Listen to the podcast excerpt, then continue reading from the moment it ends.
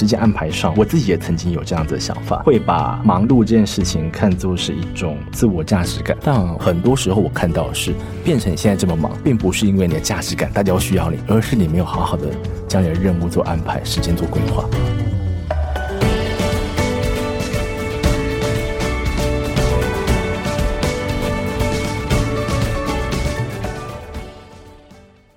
大家好，我是杨玛丽，欢迎来到今天的哈佛人物面对面单元。我们本周的主题呢是，如果你过去四天有听嘛，大概就知道，应该要知道，就是高效的运用时间，提高我们每一个人的生产力哈。我想这个主题应该是老少咸宜，每个人都会面对的，尤其是现在资讯爆炸哈。我们前一两个礼拜在谈资讯爆炸，所以我们常常都要分心哈，很难专注哈。所以我们也花了好几个礼拜呢来谈这个。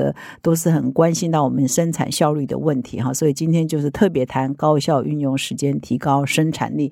那特别感谢呢，前四天我的代班主持人 Even 呢啊，在轻松读的部分啊，谢谢他帮我来代班一下。那么今天呢，我们的人物面对面呢，邀请到一个近来呢相当有名的说书人了哈，因为现在有蛮多在帮大家读书的节目哈，那他是其中之一哈。那他这个呃说书的节目相当受欢迎啊，如果在在 YouTube 上打上文森说书哈，文化的文森林的森啊，文森说书。那这一个呃频道呢，大概在二零一九年开始上线哈 YouTube。那每个礼拜呢，大概有一到两支的这个说书的节目啊。那每一支的长度其实都不长，都是十五分钟。那像很多粉丝介绍，从他的角度看，觉得值得介绍的书了，领域还蛮广泛的，各种领域的书都有。那目前呢，累计的粉丝数也蛮惊人的，有七十四万了哈，是蛮惊人。累积的影片呢，也有一百七十七部了哈。那么后来呢，在两年前左右呢，他也开了一个 podcast 哈，所以跟我算半个同行了，然 后也开了一个 podcast 节目。那他的那个排行榜也都很前面哦。事实上，我们都常常感叹说，台湾人不爱买书，但是还蛮好学的哈。所以这很多的说书节目都还蛮受欢迎的。所以这个文森说书的 podcast 的总排名呢，也都是在一百名以内哈。也是相当受欢迎啊，所以，我们今天呢，特别邀请纹身说书的负责人啊，本尊来到我们的节目现场。我们现在请纹身来给我们现身说法，自我介绍一下。所以，你叫纹身吗？还是什么？对，我叫纹身。嗨，大家好。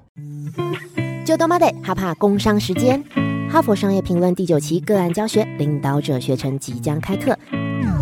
现在你不必飞出国门，就能在台湾体验到哈佛商学院毕业生必修的五百堂个案教学训练。HBR 深入挖掘台湾企业情境，带您沉浸式体验五十位以上跨产业的领袖齐聚一堂，让你体验类哈佛商学院的训练，助你加强商业思维，提升决策胜率。第九期课程分别于七月十五、八月十二、九月十六开课，报名现正火热进行中，早鸟报名还享有七五折优惠。别再等了，现在就到说明栏点击报名，成为成功领袖的一员。因为你的英文名字叫 Vincent 啊，哈，所以就叫文森。那你是什么背景？你为什么会去开一个这个说书的节目呢？我之前是担任软体工程师哦，所以学资管资工。对对对，那我觉得原本以为说哦。这个跳脱的领域差很多，但我发现过去的这些工作经历，其实可以很好的在我现在这份工作当中可以发挥。因为关于主管可能哪样子控制手段啦，或者说跟同事之间的相处，其实都可以放到现在在谈书的过程，可能心理学或者说职场的时候都可以拿出来使用。那那时候是发生什么事情呢？是我最后一份正职工作，刚好是一件比较大型的公司。那刚好这份工作，我觉得它算是比较准时下班的，相对于其他的工作的 R D 来讲，那那个时间点刚好跟那时候的女朋友快分手了，所以时间比较多。在在这么多凑巧的情况之下，刚好又发现这个兴趣，我很喜欢跟我妈妈聊书的东西，所以就尝试着将这个东西用动画的方式做成影片，放到 YouTube 上。这就是创立这个频道的一刚开始的缘由，是不是很巧妙？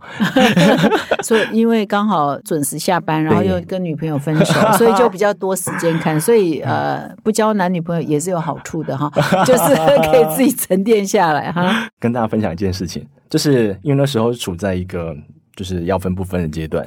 所以有一次我去逛夜市的时候，还遇到这个当时的女朋友。我跟她讲说：“你知道我把那件事情来当做正职嘛？”他整个吓死，吓死了。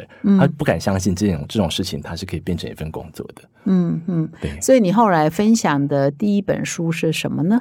是关于生产力的啊、那本书，其实跟我待会想要跟大家分享的东西是有一点相关，因为那本书我就真的非常非常喜欢。读完之后，我觉得不得不跟大家分享一下这本好书、欸。嗯嗯，跟生提升生产力有关。对所以到目前为止已经分享了多少本书了？一百七十七本，当中会有因为一百七十七部影片嘛，嗯嗯嗯嗯，就一百七十七本。里面有重复的，哦。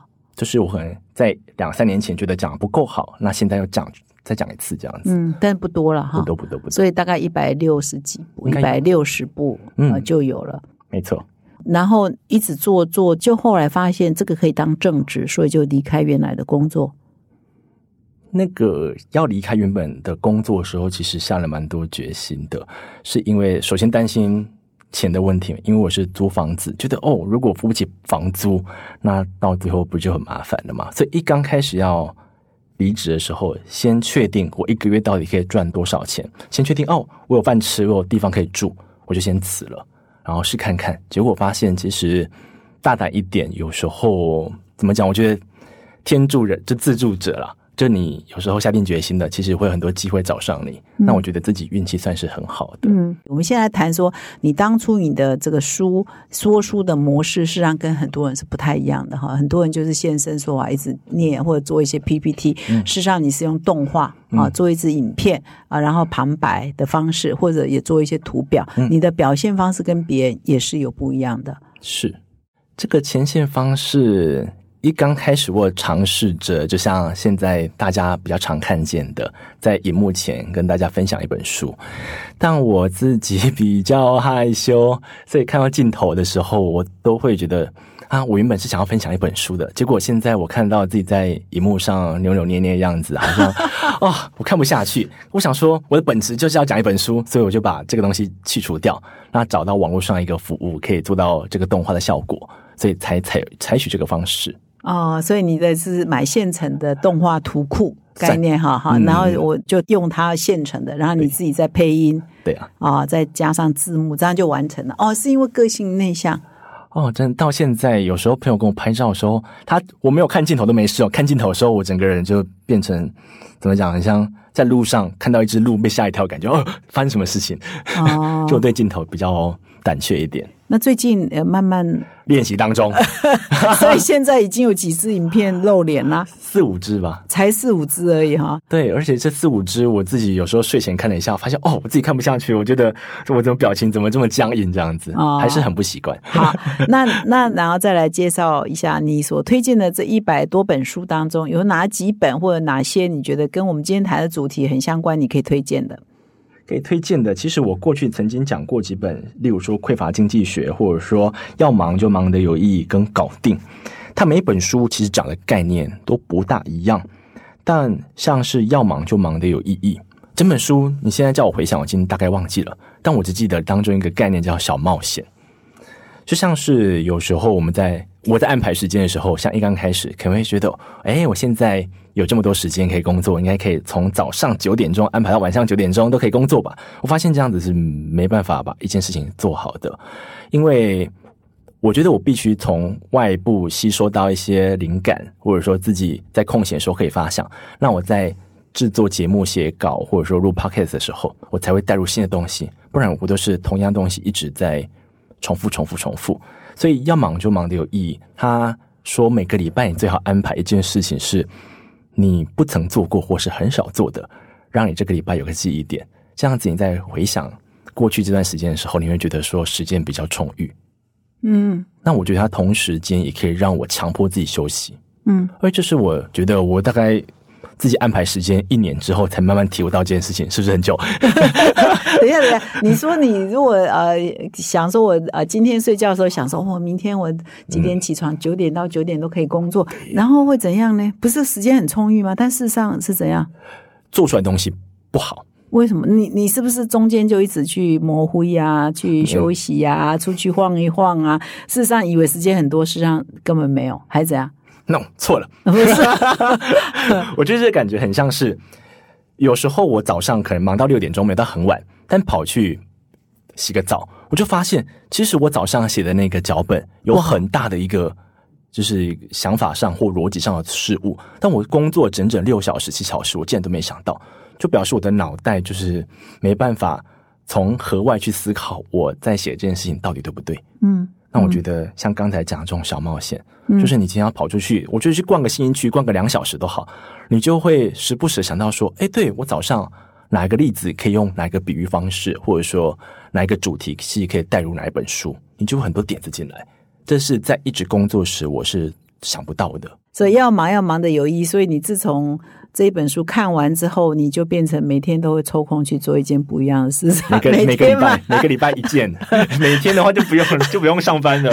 每个礼拜一件会是六日还是一到五？对对对对，可能抽一个晚上或者一个下午，好去爬个山啊，或像爬个虎山，还是爬个象山，还是去逛个街。那真的有什么神奇的效果？我觉得那个帮助是没办法用一个数字来形容的，但我觉得对我身心灵应该有帮助吧，就是让我觉得说，除了工作之外，好像生活当中还有其他东西可以让我较满足一去期待。点的，对对对看到看到什么可以开眼界，对不对？如果看到路上看到什么开的小花，或者是诶有什么人卖一些什么特别的东西啊，可以采购一下，也有嗯快乐感。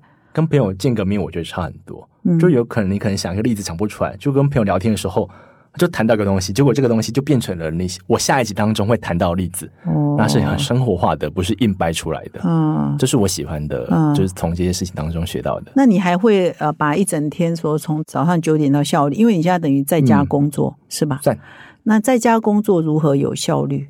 就是我特别想了一下，我到底怎么安排时间的。嗯我假设我今天在礼拜一要工作，我在周日的睡前先想一下，我明天早上跟下午要哪做哪些事情。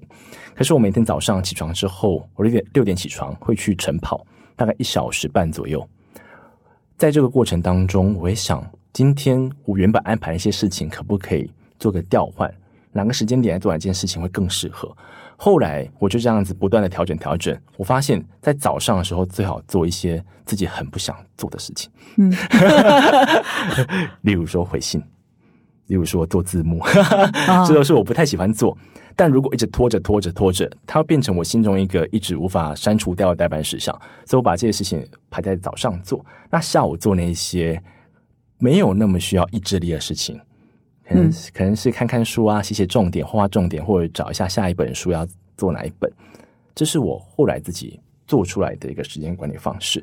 那我也认为，一刚开始在寻找到底哪一个时间段要做什么事情的时候，可以用所谓的黄金时间。那是我从我的影片当中的第一本书，它叫做《最有生产力的一年》。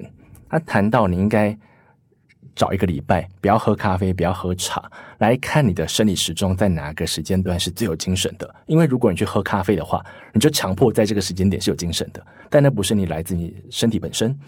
所以我就透过这个方式找出，哦，我在早上的精神非常好，而且可以就是耐住性子去做很多不想做的事情，所以我才想说可以把事情塞在早上。最有生产力的一年是那一本书。对啊，超所以早上做的事情是很不想做，但是是最重要的。又必须做的，嗯比，如说回信，因为不回的话，可是回信不应该不太需要用到，真的吗？可能对每个人感受不同啊。对对对对因为很多人来讲，就应该安排在比较精神不好的时候 来回看有没有什么。早上可能是要你要写脚本啊，嗯，那最难的你都在下午做。还是会在早上做，但因为早上大概回信会安排三十分钟吧，那还是有其他时间可以做其他事。嗯所以这些时间可能会录 podcast。虽然说我早上录 podcast 的时候，那个声带还没打开，所以常常会有那个哦哦哦的声鼻音。但我早上在录音或者做这一些写脚本的时候，我的灵感比较多，思绪比较清晰一点。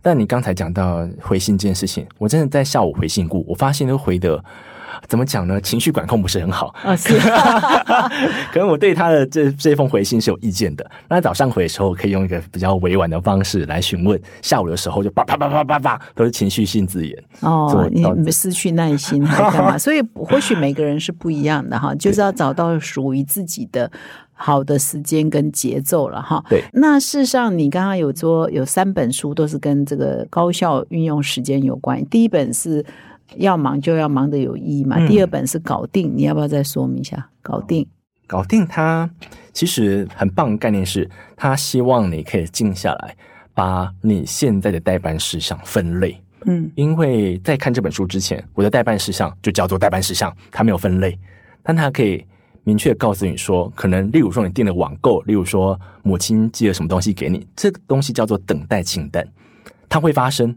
但什么时候发生你不确定。可是如果你不把它写出来，你的脑袋就时不时会蹦出这件事情。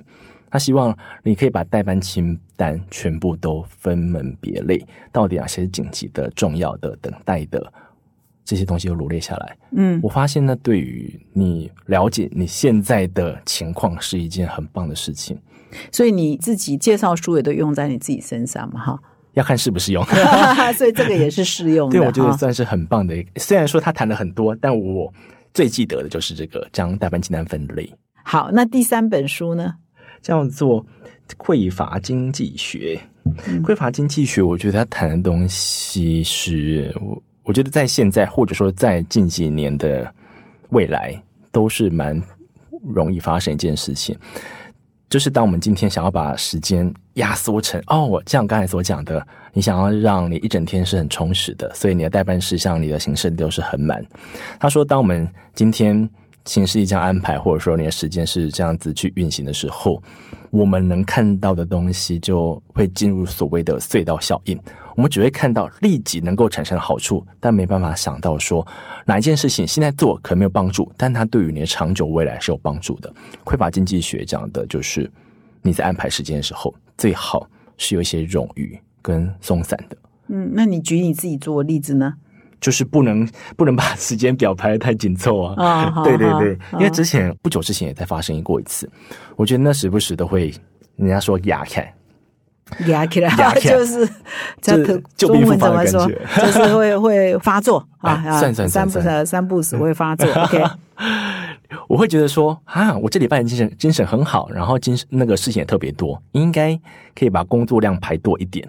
那那时候我排到晚上大概八点钟才去吃饭，然后回来散个步、洗澡、睡觉。我发现睡不着，就是因为我觉得我没有让大脑有一个好好的休息时间，让他知道说可以关机喽，可以好好睡觉，明天再继续。不行不行，因为工作到太晚了，我觉得因为我我 Vincent 刚刚在节目前有透露，他都是十点睡觉，他真的是老人家的时段 十点就睡，六点起床哈，那真的是老人家的作息时间很好，这样比较健康。所以你是说工作到八点太晚了，因为你十点就要睡觉，然后又去吃饭回来都已经快九点，然后还洗个澡就要睡觉，太赶了。太赶了。嗯，他们有一个我觉得可以慢慢关机的时间。那需要多少时间呢？你读了这么多书，书上怎么建议呢？书上建议都没关系，重点是我自己试过。我发现六点半下班，好好的去吃一顿好吃，回来散个步，睡觉是最棒的。哦哦，所以每个人可以找到自己的节奏。我觉得时间管理是这么一回事，嗯所以我也觉得这个主题我比较想谈，就是因为它对于每个人来讲都是不太一样，都是必我觉得都必须自己去尝试。那别人的方式，我觉得可以当做一个你去试试看的一个参考，但到最后是否适用是要看个人。哦，所以每个人不一定要长得一模一样。我一直很佩服说 SOHO 组像你们这种自我工作、自我鞭策自己，真的是很规律啊。六点起床，然后七点半以前跑步，然后吃早餐，九点真的准时坐在电脑前工作啊，真的啊。有时候 Netflix 上面有新的剧，我可能会延后半小时看一下，就很容易延迟。所以呢，总的而言哈，总体而言啊，事实上你以前是在企业内上班，是不是时间管理就不是那么严重的问题？对你来讲，因为你反正就是早上要去上班，下午回来，然后晚上只有晚上可以管理，还这样？这对于一一般，如果是你觉得有什么差？就是你变 SOHO 族，你离开了正职，现在专门当说书人，你是自己管理自己，这种时间管理跟你以前在企业内上班的时间管理，你现在的体会有什么不一样？大部分人早白天时间，其实公司都帮你排定好几点上班、几点吃饭，甚至你连睡多久时间，他都会安排好下班时间。所以剩下晚上，其实你可以安排去健身房或吃饭，都很简单。那在变成 SOHO 组之后，其实会有一段时间，你会认为自己很有时间，但你就是一一直都没有去鞭策自己，就让这些时间流失掉了。而当中，我觉得我可以特别，其实不晓得跟这个主题有没有相关，可是我自己深有所感。就是在企业，甚至在学校的时候，人际关系都是手到擒来。那你今天来这边工作，你在这边参加这个专案，你就会认识到这些人，你跟他们做交流。当变成 SOHO 组的时候，你如果不去主动的联系这些朋友，或者说跟他们时常的去聚餐，我觉得在人际关系这一方面会比较变成一个仪式。那我觉得人际关系如果不好，要在工作上好好的表现，那是对我来讲是一件。不太容易的事情，就需要有朋友听我讲一些我的抱怨啊，或者说最近发生什么事情，这样子我觉得日子才可以继续前进下去。这是我觉得比较感觉。所以，所以你现在要刻意花时间做人际关系的经营，对啊，就晚上找他们出去吃饭呐，也不算经营，就是平常要跟他们有联络啊。那你原来觉得，其实你刚刚的访谈稍微讲一下下哈，可以再把它补充完整一点。所以你本来以为刚开始。当时候你就一整天时间都是我的，我也不用搭车，我也不用出去外面吃吃午餐，也不用再搭车回家，所以你觉得时间很充裕。后来发现没有，对不对？并没有，一一天一下子就过去了。所以，所以你有找一些什么工具来协助你去了解到底怎么做好高效率的时间管理吗？工具我曾经使用过很多个，看起来。非常厉害的工具，但我后来发现最有用就是行事历，而且是手机内建那个行事历。你只要记下来到底什么日子有什么必做不可的事情，知道这件事情之后，在做平常日常安排的时候就会方便很多。如果你一直都没办法把这些重大事情先罗列出来，我觉得。很多事情忽然冲进来，说啊，原来我明天要参加什么事情，那你原本的计划就会打乱，那会让你后续在安排的时候会比较紧凑一点。嗯，对，所以我的工具就是行事历，是不是很简单？就是回到最基本的了哈，最近就不用太 fancy 哈，也不用搞得太复杂，就是传统的行事历，只是它现在放在手机 app 里头的，对对啊，就就已经很好用了哈，嗯，就已经很管用。所以你现在很满意自己的时间管理喽？不满意。但它是我现，就是我觉得它没有一个最终版，跟我写软体的时候一样，不会说这一版就是永远这一版，以后不会再更新的。我觉得现在来看我的新设立，我会觉得说我很满意。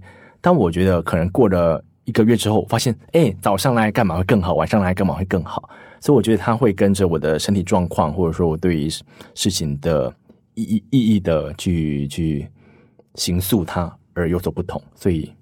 它是流动的，对我来讲，嗯，哎，我那我先呃岔开一下啊，今天谈时间管理这个问题是说，你怎么选书的？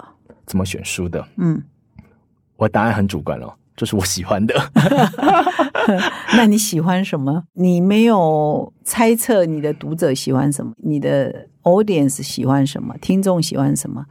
你是以你喜欢什么为标准，而不是哎，可能我的粉丝会喜欢这个。我原本有想说要去揣测他们会喜欢什么，可是我后来看到我的后台数据，其实我的听众大多跟我的年纪相仿，可能是二十五到三十四这个年年纪段的。那我觉得，如果今天不断去猜测，那有可能说准，有时候不准。但如果我就是这个年纪段的人，我就挑我自己喜欢的东西就好了，因为我会遇到的问题，他们或许会遇到。那我感兴趣的，他们或许会感兴趣，所以我后来只跟随我自己感兴趣的，就可能一阵子喜欢环境议题，有时候喜欢心理议题，有时候喜欢科普。最近最近做很多科普，让我我电脑的分页都是维基百科，叭叭叭叭，很多专有名词，就是会根据我每个时间段感兴趣的东西而去改变挑书的方向。哦，那到目前为止最红的是什么节目？没有最红的，为什么？流量最大的，我觉得心理学的书大家的接受度蛮高啊。对，为什么？为什么心理学？首先，我觉得它听起来会跟我们的生活比较相关。就像是我今天跟你讲说表观遗传学，哎，觉得这科学东西跟我们什么事？但我今天跟你讲说上班时的焦虑，哎，大家就心有所感。所以我觉得它能够扩及的观众群会比较广一点。你为什么需要离职来专职做这个？如果你还有在工作，没有办法兼着做这个吗？试着兼着做过，但我觉得那会变成不能够鱼与熊掌兼得，因为工作它会占据的时数就是从早上九点到晚上六点，大家回到家七点再看个 Netflix 八点，所以我可能剩两个小时可以做。嗯，你有六日啊？我要哭了。六日我说想要去打羽毛球。你的六日是完全不工作吗？也会工作，但会盘多时间出去，或者说去运动。哦，对，那要两者兼得，因为这个这样子的情况其实维持了大概有一年多这两年左右都是这样子。我发现可能我这本书不是那么喜欢，但我为了赶时间，我为了将下礼拜的书给做出来，所以我硬选了一本。这是我比较不乐见的，因为我今天就是希望分享一本我自己都非常喜欢的书。那如果今天非得来讲这一本我没那么喜欢的时候，我会认为跟我原本的初衷是不太一样的。那你当初要离开这个工作的时候，应该家人会反对，你也会挣扎，你的同事也会说：“真的这样好吗？”我们家你在我们这个大公司、国际结公司，未来很有前途。啊，事实上我也访问过瓦基哈，瓦基也是也是类似啊，台积电的哈，然后看起来是未来前途很好的，但但是他后来是为了这个。他的节目啊，或者是他要做跟你有一点类似哈，呃，他还是毅然放弃了这个台积电的工作，那你也是放弃。那所以你的理想是什么呢？就是放弃了原来那个可能传统认为很有未来前景的工作，来做这个的使命跟理想跟目标是什么？那时候我的想法是觉得说，那是一个机会，那是一个时间点，可能我这辈子就一两个机会。如果我在就是那时候订阅次数跟观看次数一直在暴增，没有暴增，就是有人看。你很客气，就已经增到你离开的时候是多少万？我记得我是快十万的时候，快十万订阅的时候离开的。哦，所以那时候觉得说那是一个很好的时机点。那如果放弃这个时间点，它是一个我觉得相对可惜的。可是这份工作，我那时候是这样想，希望老板不要知道。我觉得。我现在放弃了，我三年之后觉得我在另外一个工作已经 没饭吃了，我再回来，我认为我还是可以继续写下去的，就写城市方面啊。所以整体而言，感觉这个决定怎么样？压力很大，但是我觉得那个决定是对的。嗯嗯，压力大的点就是过去从来没有这样子工作过，不光是时间上的安排，也包括了收入上比较不稳定，包括了。在过去写程式的时候，你是对是错，其实会有个标准答案。那现在就是影片没人看，到底是我错了还是谁错了？那这是有人看，难道是我做的好吗？还是刚好踩中某一个议题？这些问题的答案没有人会告诉你。我觉得那会让我比较惶恐一点，也是我的主要压力来源。所以我的。羽球的球友就变成我发泄对象，很紧张的时候就找他们打球这样子。哦，那现在的粉丝，我刚刚节目一开始已经从十万到七十四万了哈，所以你有没有定一个目标，说我多久内要打一百万哈？一百万好像是一个门槛。哦，完全没有哎，完全没有啊！你这么的 躺平嘛？我觉得顺其自然。哦，对啊，如果太想强求订阅人数的话，我觉得有时候反倒会让我。在做事的时候，没有一个很很衡量的那个价值观。到目前为止的访谈呢，这个 Vincent 已经介绍了几本书哈，其中包括最有生产力的一年，你要掌握你的黄金时段。所以像 Vincent 就摸索出早上应该做什么，下午应该做什么。不过还是提醒哦，就是每个人有适合自己的节奏，不一定 Vincent 摸索出来的是适合你的了哈。那我接下来要来请 Vincent 分享说。哎，你也看了好几篇《哈佛商业评论》提供的文章嘛？就是我们前四天啊，我们的轻松读 Even 代班有分享了几篇文章。那其中有一篇呢，是提到把时间留给快乐，到底是时间比较重要，还是金钱 比较重要啊？这件事情，你对这一篇文章有什么感受可以分享？那这篇文章有特别提到，就是说很多人都会觉得缺乏这个时间的充裕感。而而时间的充裕感是会给一个人快乐的哈，所以你你因为当 SOHO，你有觉得自己有比较呃充裕的时间吗？时间的充裕感是比较高的吗？完全没有。我以为你一整天都属于二十四小时都是你的，没有老板的，没有员工的，没有同事的，要要来说，哎，Vincent，我们来讨论一个什么事啊？Vincent，我们现在要做什么 project？你来加入啊？都没有外干扰啊，都自己做自己的主人，但是没有时间比较充裕啊。没有，因为会有 YouTube 或者说一些其他东西来吸引你的注意，所以时间上其实会蛮不充裕的。哦，那你说到这个，这时间的不充裕感，其实会影响到一个人的快乐程度，对不对？那时候我想到，到底什么时间点我会认为自己的时间很不够用？我发现，当我今天一直在被催促着把某一件事情完成，一直被追追着跑的感觉，在这种情况下，一整天过完，我会觉得说，今天我到底干了什么事情？这种时间，我就会认为自己的时间非常不充裕，所以我也把刚才讲过概念再讲再讲回来。其实小冒险那个东西，其实可以有效的让我有点跳脱这样子的是哦，一直在追追事情的感觉。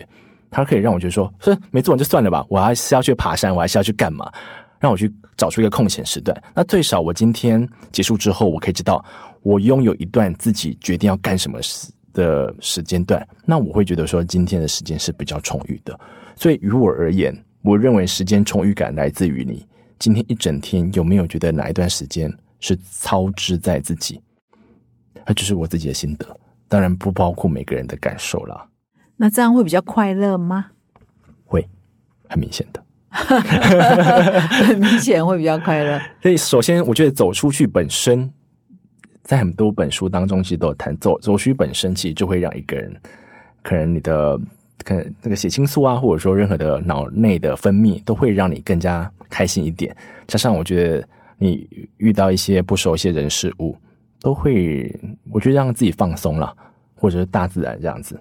虽然听起来很很普通的一个行为，但我觉得对我来讲，对于我的工作来讲，那是一个很大的帮助，并不需要说我今天。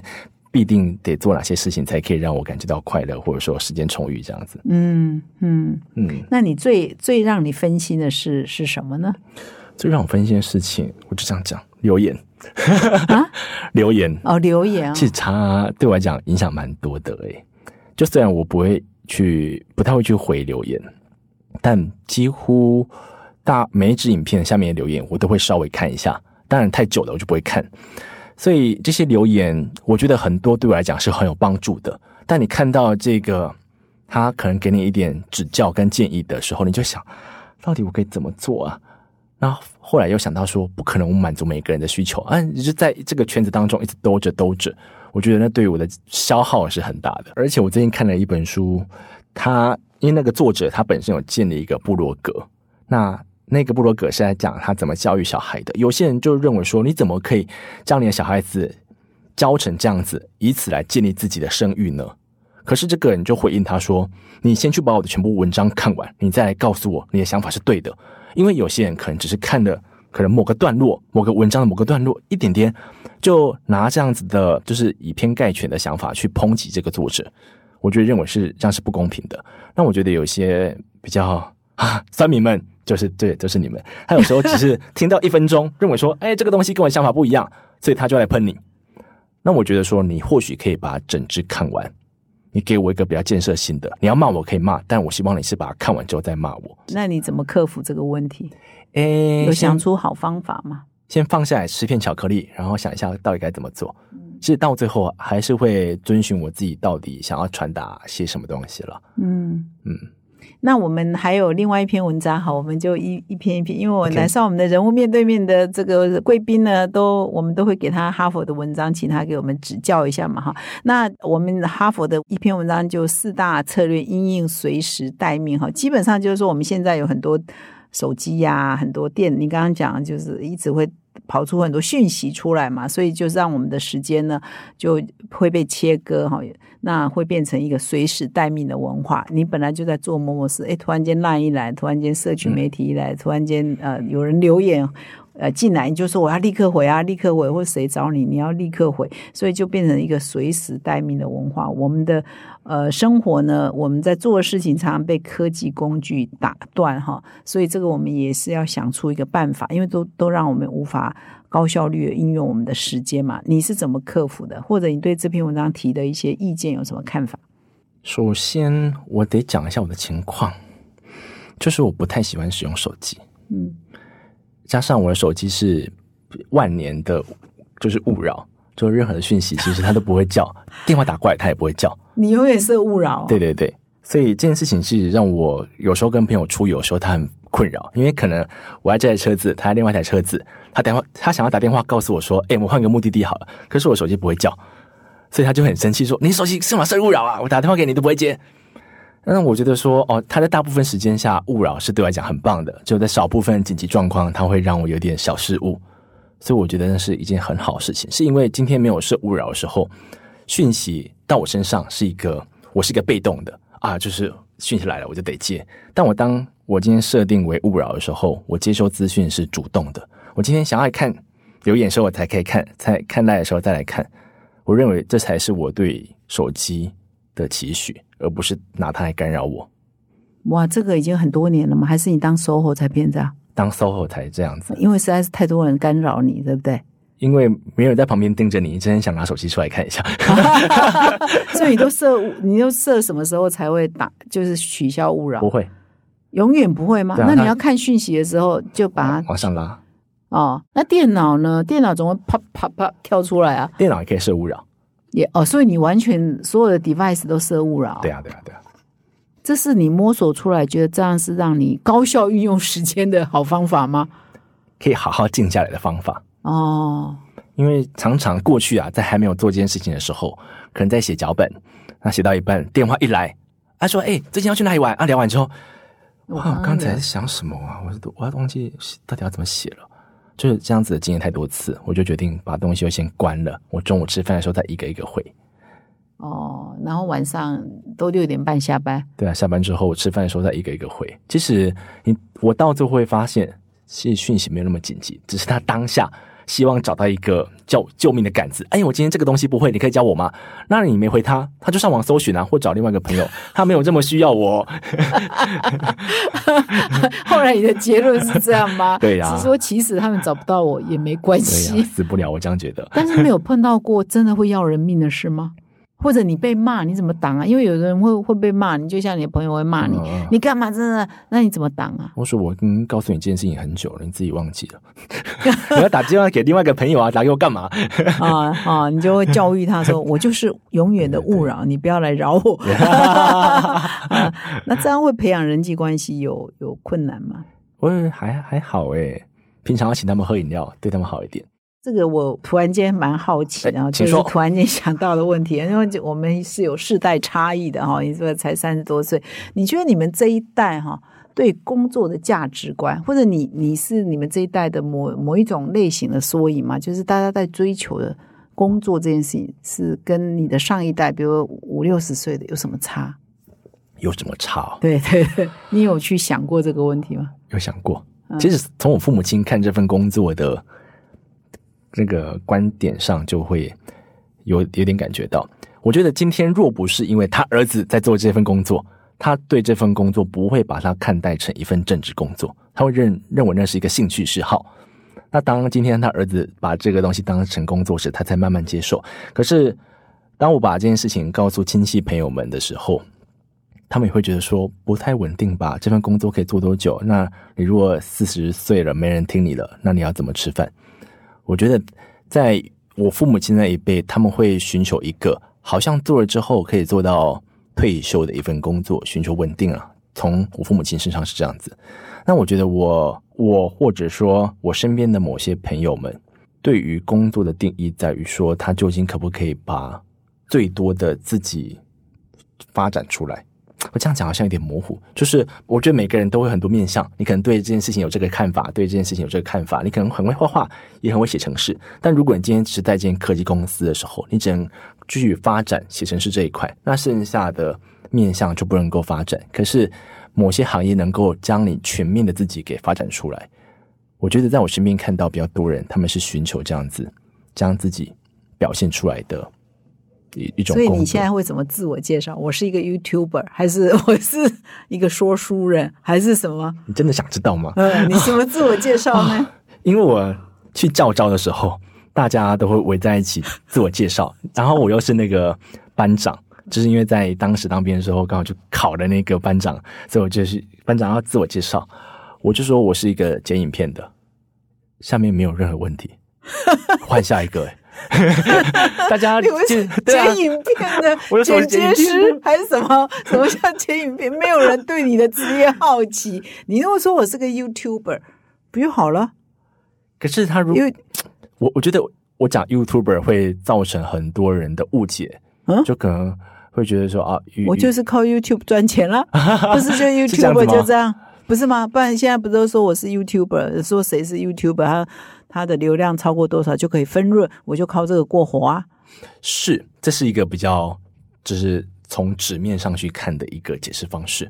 但我身边可能某某人告诉某某个我不认识的朋友说，哎，他认识一个 YouTuber 的时候，他们就说，哦，那工作已经很爽，或者说他对这份工作会很多偏见。我说，哦，那都是说难听一点，哦哦，是不是因为他没有什么长才才去做？就是会有这种很奇怪的偏见。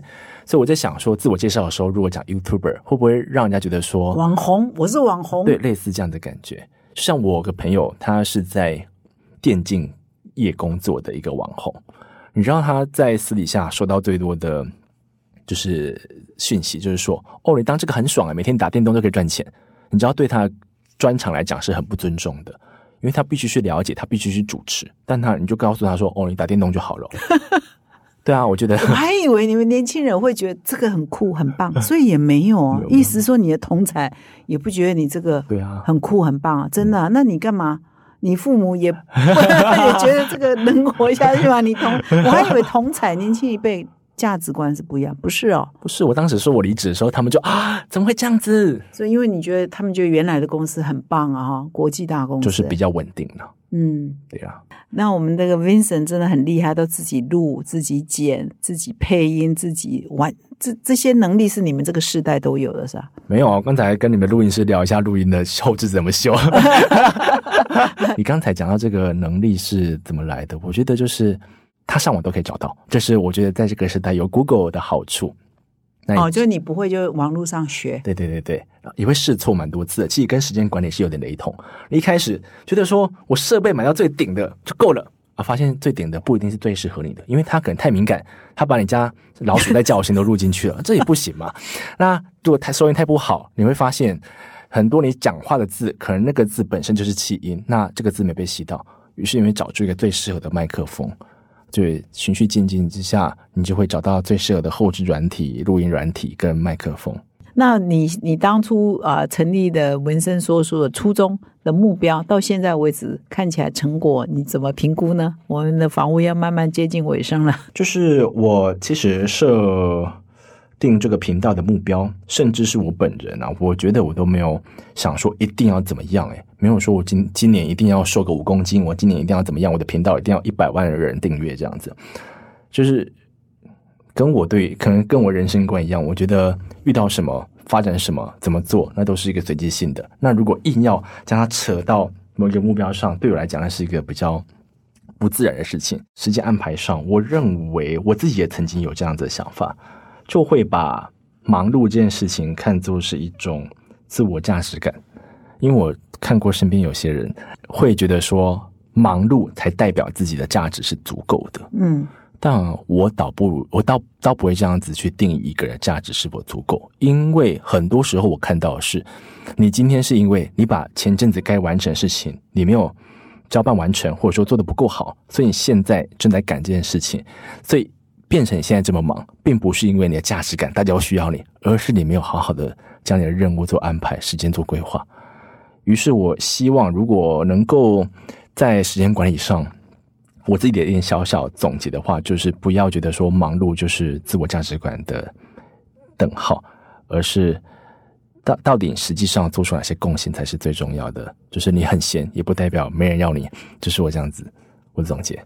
对，所以我们的 podcast 有一集叫做“瞎忙”了哈，就是说，哎，很多人是瞎忙啊，或者是以为很忙就是很有价值哈，因为很忙就是很被需要，但事实上有时候那是假象了哈，是迷失。所以我们还是要忙的有一点秩序了哈，所以才说高效的时间管。所以我们这个呃观念都是通的哈，所以时间的管理啊，高效的运用我们的时间。真的是还蛮重要的哈。我们的访问呢，最后呢要接近尾声了。我们最后呢，还是要来请 Vincent 跟我们分享啊，今天整个访问下来，有关于还是回到我们的主题的哈，就在高效率运用时间啊。最后你有没有什么建议啊或补充的？刚刚没说到的，给我们做一段心得的总结。我觉得大家都蛮善用清单的，就代办清单，但有时候我觉得会出现人家说的清单消除。正头哦，今天消除很多，好像代表着我做了很多事情。可是我曾经在书上看过，但忘记了书名。那我自己也曾经犯过这个错误，好像认为消更多代表我更有生产力。可是有时候这个上瘾的话，你会只做那些容易完成的事情。就对我来讲啊，如果我只是对这种消除上瘾的话，我无法将目标放在一个可能对长期来讲对我最有帮助的事。所以我觉得，假设要我讲时间管理。最大的心得就是说，应该要找那些重要但可能并不是那么紧急的事情先做。先应该说平时就要做，而不是快到了才做，因为那时候通常你都不会做的太好。我自己这样觉得，嗯，所以这是我对时间管理的一点点小心得。